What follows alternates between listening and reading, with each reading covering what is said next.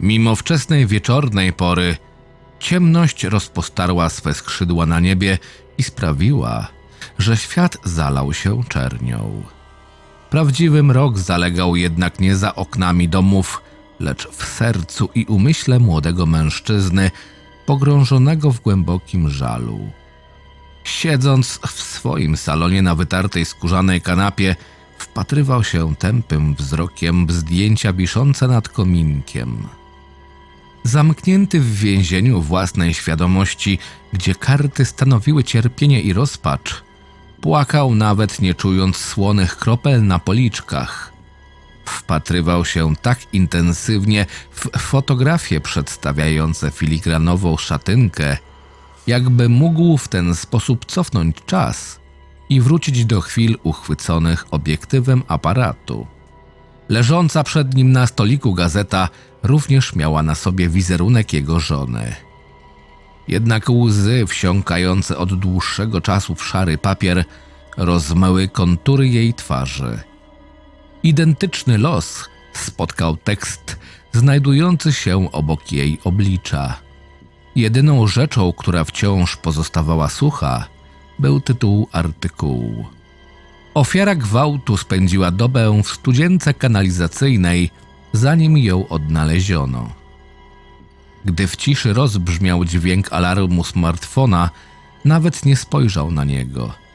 Dopiero po chwili nieprzytomnym wzrokiem zlokalizował źródło hałasu.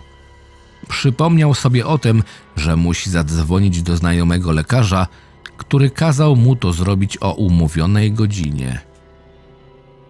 Doktor Wolter, słucham. Dobry wieczór, z tej strony Piotr Skowroński. Kazał mi pan zadzwonić. Piotrze, już się bałem, że zapomniałeś. Musisz mi wybaczyć moje tajemnicze zachowanie, lecz sprawa jest bardzo, że się tak wyrażę, delikatna. O co chodzi? Rozmawiałem z lekarzem prowadzącym twojej żony. Jutro rano zostanie przewieziona do jednego z zamkniętych zakładów i. Że co? Piotr wrzasnął do słuchawki i poderwał się z kanapy, całkowicie się wyrywając z wcześniejszego marazmu. Obiecywał pan, że zostanie u was.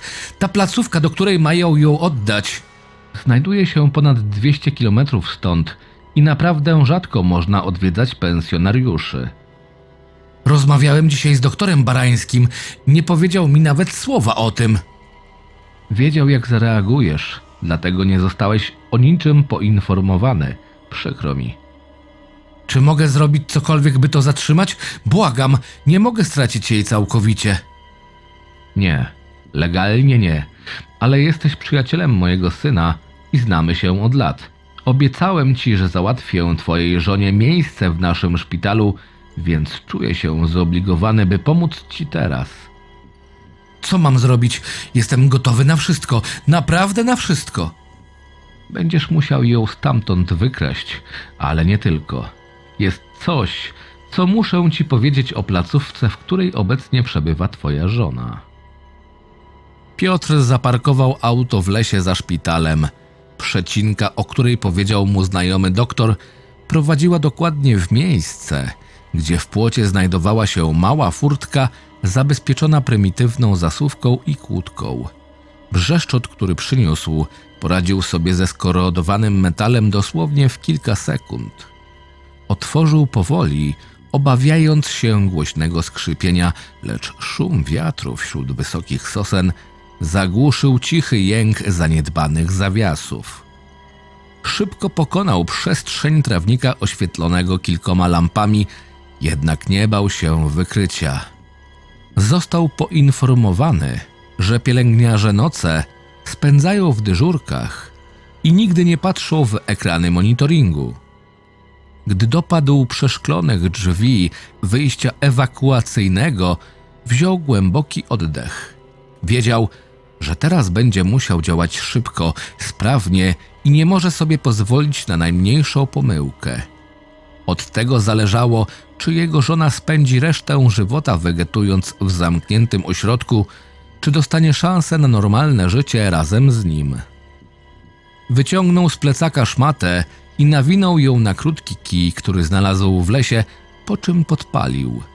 Wybił łokciem szybę, co uruchomiło alarm, który zawył przeraźliwie, a z pobliskich sal dobiegło go potępieńcze wycie przerażonych pacjentów. Wsadził dymiącą pochodnię do środka i machał nią pod jednym z czujników umieszczonych na suficie. Wystarczyło kilka sekund, a automatyczny system przeciwpożarowy zwolnił umieszczony w drzwiach zamek. Wyrzucił żakiew na trawę i szybko wszedł do środka. Jęki, krzyki i płacz, zmieszane z przeraźliwym dźwiękiem sygnału alarmowego, wibrowały mu w uszach i dekoncentrowały go. Wiedział jednak, że ma tylko kilka sekund, nim dostaną się tu pielęgniarze. Pobiegł krótkim korytarzem i otworzył drzwi oznaczone napisem serwerownia. System przeciwpożarowy, co prawda, otwierał zamki wyjść ewakuacyjnych, jednak wszystkie inne nadal były zablokowane. Lekarz obiecał mu, że akurat te będą otwarte, gdyż załatwił to z synem pracującym w szpitalu na stanowisku pielęgniarza. Piotr znał obu od lat, gdyż chodził z młodszym z mężczyzn do szkoły podstawowej.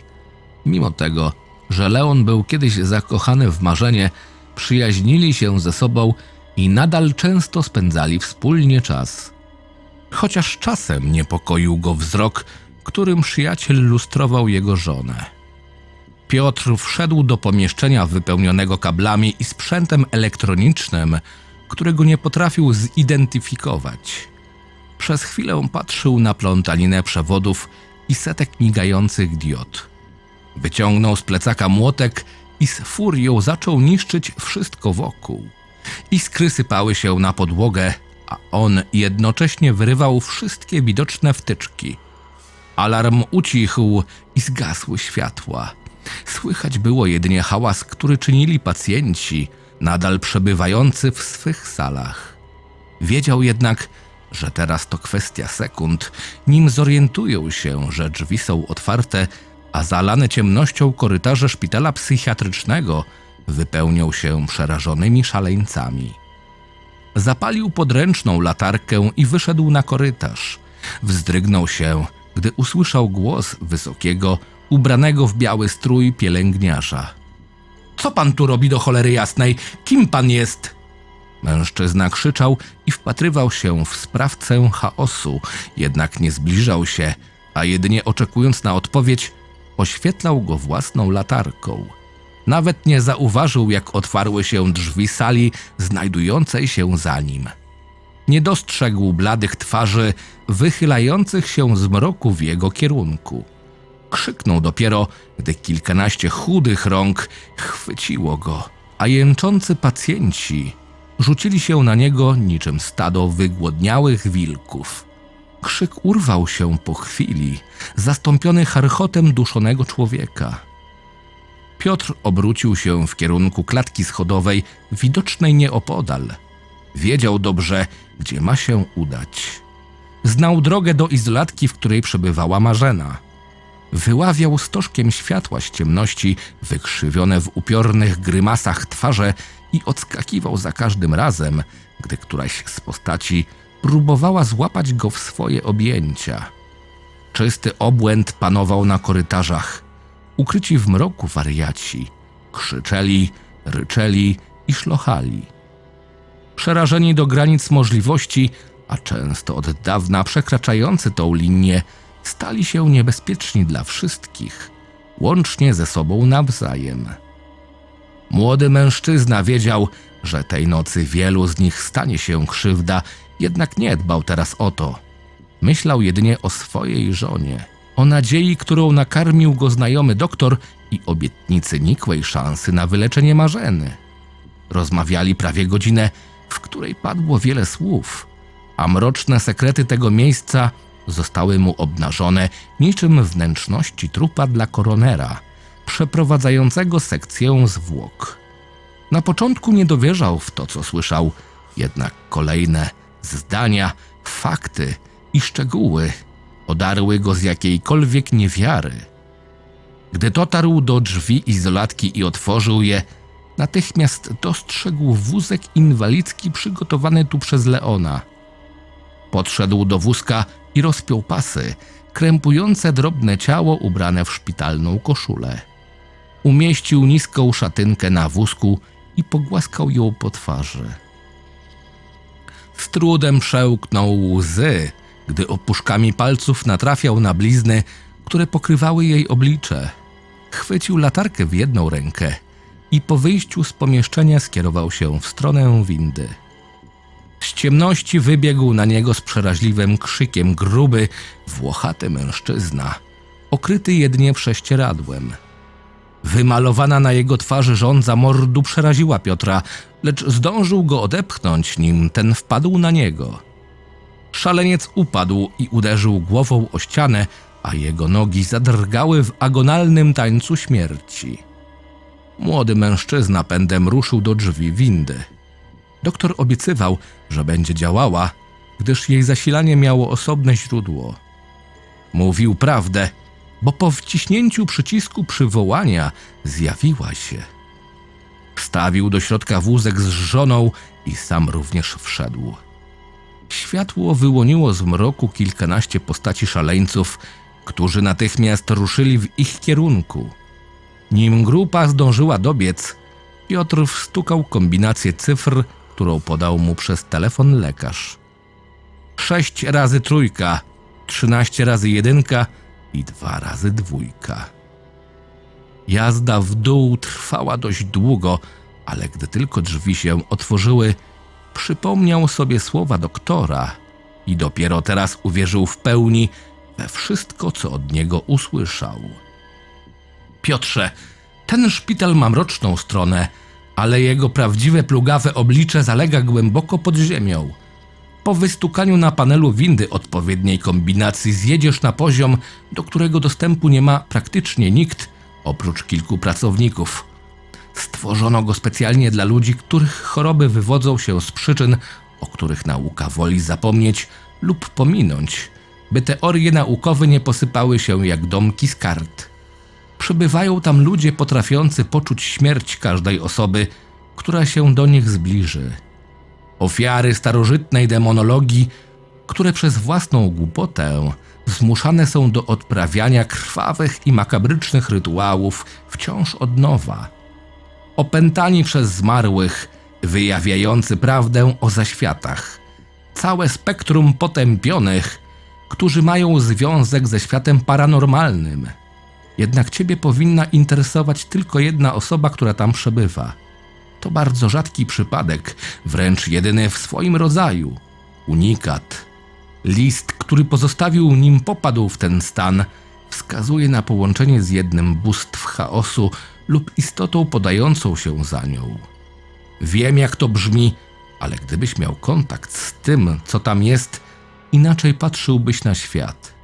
Uwierz mi, eter jest pełen bytów, o których lepiej by ludzkość nigdy się nie dowiedziała. Ten, że tak powiem, człowiek jest w stanie wyrwać z ludzkiej duszy strach i pozbawić go wszelkich traum. Nawet nazwaliśmy go pożeraczem strachu. Problem w tym, że jego wygląd jest tak koszmarny, iż może spowodować utratę zmysłów zdrowego na umyśle człowieka. Jeśli pokażesz go żonie, wyrwiesz ją z katatonii i macie szansę na normalne życie. Ty jednak pod żadnym pozorem nie możesz na niego spojrzeć. Jego cela znajduje się na samym końcu korytarza. Hasło jest głosowe i brzmi Insomnius. Korytarz był długi i wąski. Pod sufitem wisiały żarówki zakryte kloszami zrobionymi z metalowych siatek. Powoli i ostrożnie pchnął wózek z żoną. Po obu stronach co jakiś czas mijał kraty i widział ludzi przykutych łańcuchami do gołych betonowych ścian. Przynajmniej chciał uważać ich za ludzi.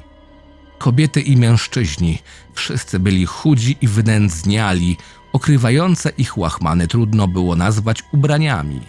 Szeptali, a ich głosy wwiercały się w jego umysł i powodowały mimowolne skurcze przerażenia w okolicy lędźwi. In nomine satanas, rozrywa mnie, wypełnia moje ciało i rozrywa na strzępy.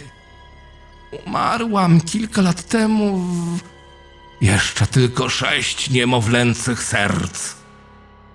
Gdy dotarł do potężnych stalowych drzwi, był wyczerpany psychicznie i fizycznie. Nacisnął mały czerwony przycisk i wyszeptał do kratki, w której ukryty był mikrofon. Insomnius. W całym korytarzu zapaliły się czerwone, migające światła. Jego uszu dobiegł ogłuszający dźwięk przesuwających się metalowych zasów i jęk uwięzionych w celach postaci. Gdy przejście stanęło otworem, ujrzał pomieszczenie, które było niskie, ale rozległe. Pancerne płyty, przytwierdzone nitami do ścian, sufitu i podłoża, liśniły złowieszczo, pokryte tysiącami rys układających się w nieznane mu znaki i symbole. Na samym środku, w świetle reflektorów, stała zgarbiona i koszmarnie powykręcana postać. Istota była zakryta brązowym płótnem, a do jej rąk i nóg przytwierdzone były napięte, grube żelazne łańcuchy. Piotr przez chwilę przyglądał się dłoniom i stopom wystającym spod brudnego materiału.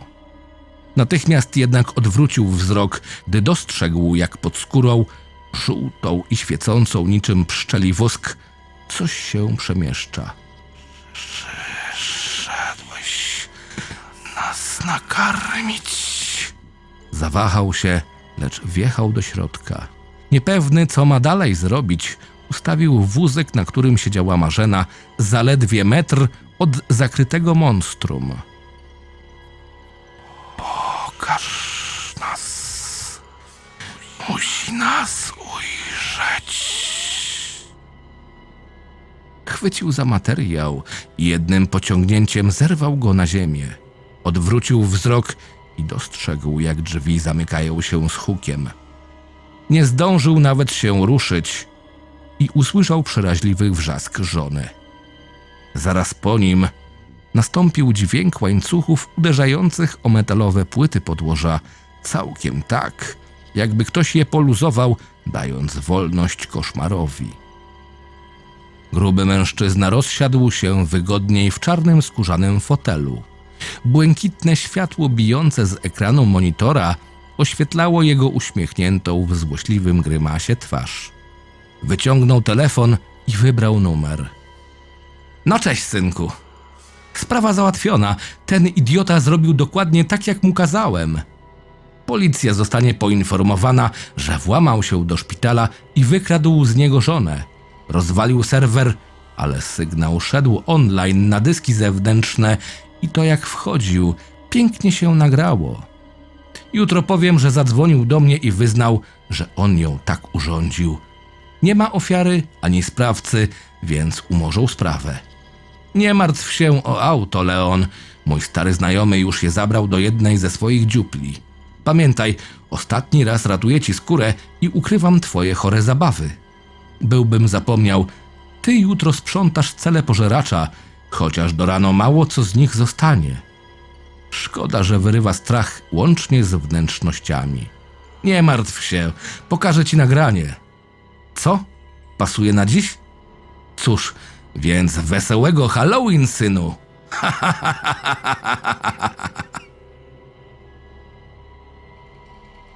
Scenariusz Arachian Czytał Krystian Kieś Zapraszam do subskrypcji mojego kanału.